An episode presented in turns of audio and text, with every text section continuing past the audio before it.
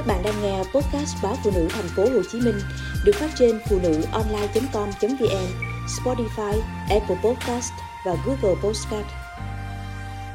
Các bác sĩ chỉ cách phòng ngừa bệnh đau mắt đỏ.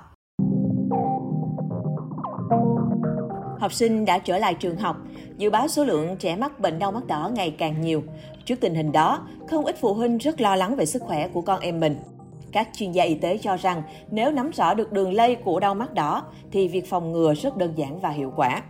Bác sĩ chuyên khoa 2 Nguyễn Thị Bạch Tuyết, chuyên khoa mắt bệnh viện Nhi đồng 2 thành phố Hồ Chí Minh cho biết, bệnh viêm kết mạc hay còn gọi là đau mắt đỏ ở trẻ thường xảy ra vào thời điểm giao mùa. Bệnh do virus, vi khuẩn gây ra nên rất dễ lây lan. Bệnh lây nhiễm khi trẻ lành tiếp xúc trực tiếp với dịch tiết của mắt, mũi, miệng hay sử dụng chung đồ cá nhân với người bệnh như qua khăn rửa mặt, quần áo, nước trong bể bơi vân vân của trẻ bệnh. Khi trẻ nhiễm bệnh đau mắt đỏ, triệu chứng thường gặp bao gồm mắt đỏ sung huyết, kết mạc, cộm xốm mắt như có cát trong mắt, kích thích chảy nước mắt, mắt có nhiều gàn rỉ. Có thể rỉ trắng, dịch tiết dính nếu bệnh do virus, hoặc có thể rỉ xanh, vàng nếu do bội nhiễm vi khuẩn, làm cho trẻ khó mở mắt, khó nhìn, bức rứt. Bên cạnh đó, có thể kèm theo triệu chứng viêm mũi, họng, viêm đường hô hấp, sốt nhẹ, vân vân. Nặng hơn thì trẻ xuất hiện giả mạc, có nghĩa là một lớp màng trắng mỏng phủ lên trên kết mạc gây chảy máu mắt. Hiện nay bệnh chưa có thuốc đặc trị, vì vậy phần lớn bác sĩ chỉ điều trị hỗ trợ theo triệu chứng của người bệnh. Phương pháp phổ biến gồm rửa mắt bằng nước muối sinh lý natri chlorua 0,9%, nhỏ thuốc, uống thuốc theo hướng dẫn của bác sĩ. Tuy bệnh viêm kết mạc rất dễ lây lan, nhưng phụ huynh có thể chủ động phòng ngừa cho trẻ nếu biết rõ phương thức lây bệnh.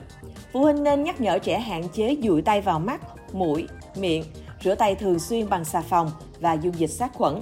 Nhỏ nước muối sinh lý cho trẻ để rửa mắt khi đi ở bên ngoài về. Hướng dẫn trẻ tự vệ sinh cá nhân, nhất là rửa tay bằng xà bông, dùng dịch sát khuẩn.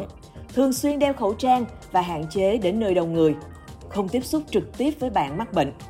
Dặn dò trẻ kỹ lưỡng không được dùng chung khăn hay nghịch kính, bình nước, dụng cụ học tập của bạn. Nếu con than đau rát mắt hay sưng mắt, một hoặc hai bên, trong mắt đỏ, đổ ghen, vân vân, rất có thể trẻ đã bị nhiễm bệnh.